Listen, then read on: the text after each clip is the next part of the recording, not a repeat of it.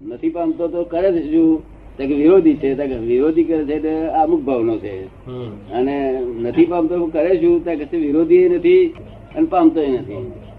નથી પામતો છતાં કરે છે શું? તારે કે છે કે એને મતભેદ છે કે તમે સંસારી બાબતમાં તમે પડતા છે આ કેમ પડો છો? એટલે બધી બહુ જાતના હિસાબ એ હિસાબ બધું જગત ચાલ્યા કરે કોઈને ચલાવવું પડે એવું જગત નથી. મેરે ચાલ્યા કરે. કારણ કે જગત ઇફેક્ટિવ સ્વરૂપે છે. તો વિસર્જન બધું ઇફેક્ટિવ છે. સર્જન એકલું જ છે તે પાર્લામેન્ટરી પદ્ધતિ સર્જન થાય છે. સર્જન. હા સર્જન. એ એકલું પાર્લામેન્ટરી પદ્ધતિ થાય છે.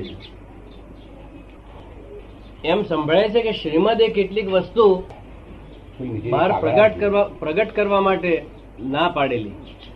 પણ છતાં અમુક પછી પ્રસિદ્ધિમાં મુકાઈ ગયું. એ શું છે દાદા?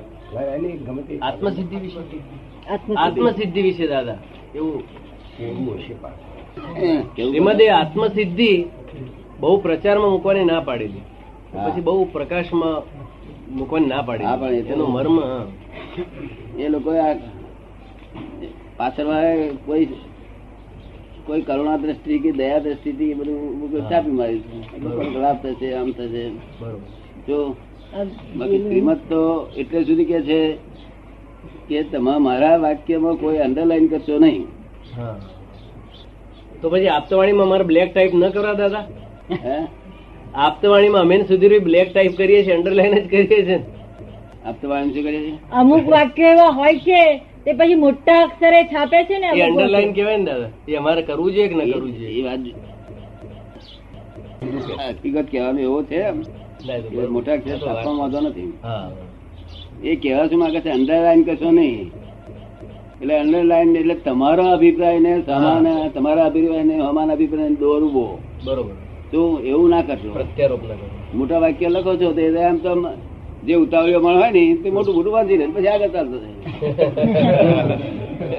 બરાબર. અને અંડરલાઈન તો પ્યોર સૂચવે છે કે આ આ સમજવા જેવું જ છે. એટલે પેલા પેલા વ્યૂ પોઈન્ટ પેલા વ્યૂ પોઈન્ટ પર ઠસાવે છે. તો એવું ઠસાવશો ને એને પોતાના વિચાર ઉગવા દેજો કે એટલે એટલો અવકાશ આપો અવકાશ આપો એટલો. એને પોતાનો ઉગવાનો અવકાશ આપો. દાદા કે જેવી વાત છે, આ કાળમાં એટલું બધું વાંચીને નવરસ કરે હું મોટ જ વાંચી વાંચીને આગળ જતો રહે. હા એમ પણ ભાવ શું કે છે? એ વાત બરાબર છે. ઉતાવળીઓ હોય ને ટાઈમ હોય ને આ કાળમાં એટલે ઉતાવળીઓ હોય એટલે પેલું મોટું મોટું વાંચી લે. ના હોય. જો.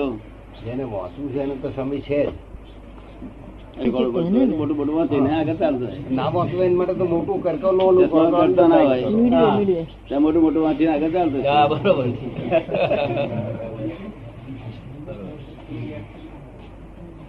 ઘણા પછી શું કરે કે કા- આજ્ઞા આપણે આવી રીતે જાહેરમાં મૂકવા જેવી ખરી જેમ આત્મસિદ્ધિનું થયું ને.